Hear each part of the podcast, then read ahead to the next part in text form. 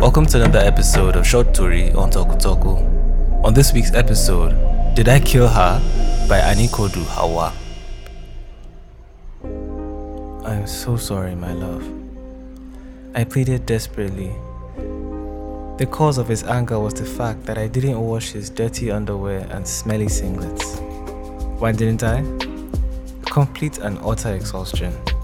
Shut your trap, you lazy woman. His name is Nelson. I've come to loathe anyone who has a name remotely close to such a devilish moniker.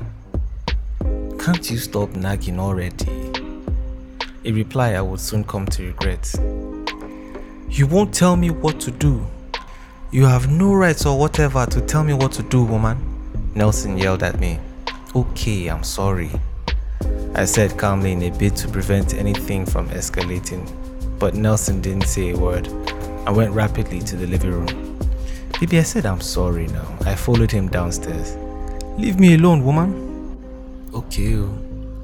Slowly, I was becoming afraid of what was bound to come next.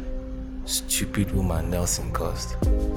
I stared at him with tear filled eyes and went back upstairs and left him alone. We spent the night not talking to each other. I mean, I'm used to it. This is how we've been living our lives for the past few months. Good morning, my love. I said to him immediately he made his way downstairs, but he completely acted as if I was invisible and left the house for his office. I tried to stay calm and not cry like I usually do. I did the chores I left for my store. Moments later, Nelson got a call from his wife, but he refused to pick after several rings. He only did when his mom called and gave him the news of Gabby's heart attack.